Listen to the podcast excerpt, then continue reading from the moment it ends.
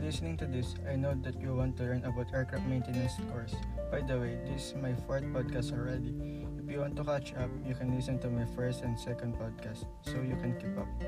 Again, this is Eugene, a freshman from DPR Pats, taking up the course aircraft maintenance. For today's podcast, we will talk about all the things I learned about our subject reciprocating engine.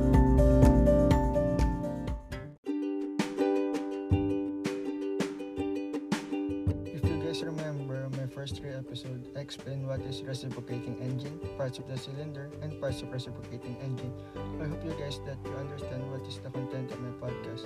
Laboratory subject honed my skills and I learned the basic servicing of an aircraft parts, how it works and how to maintain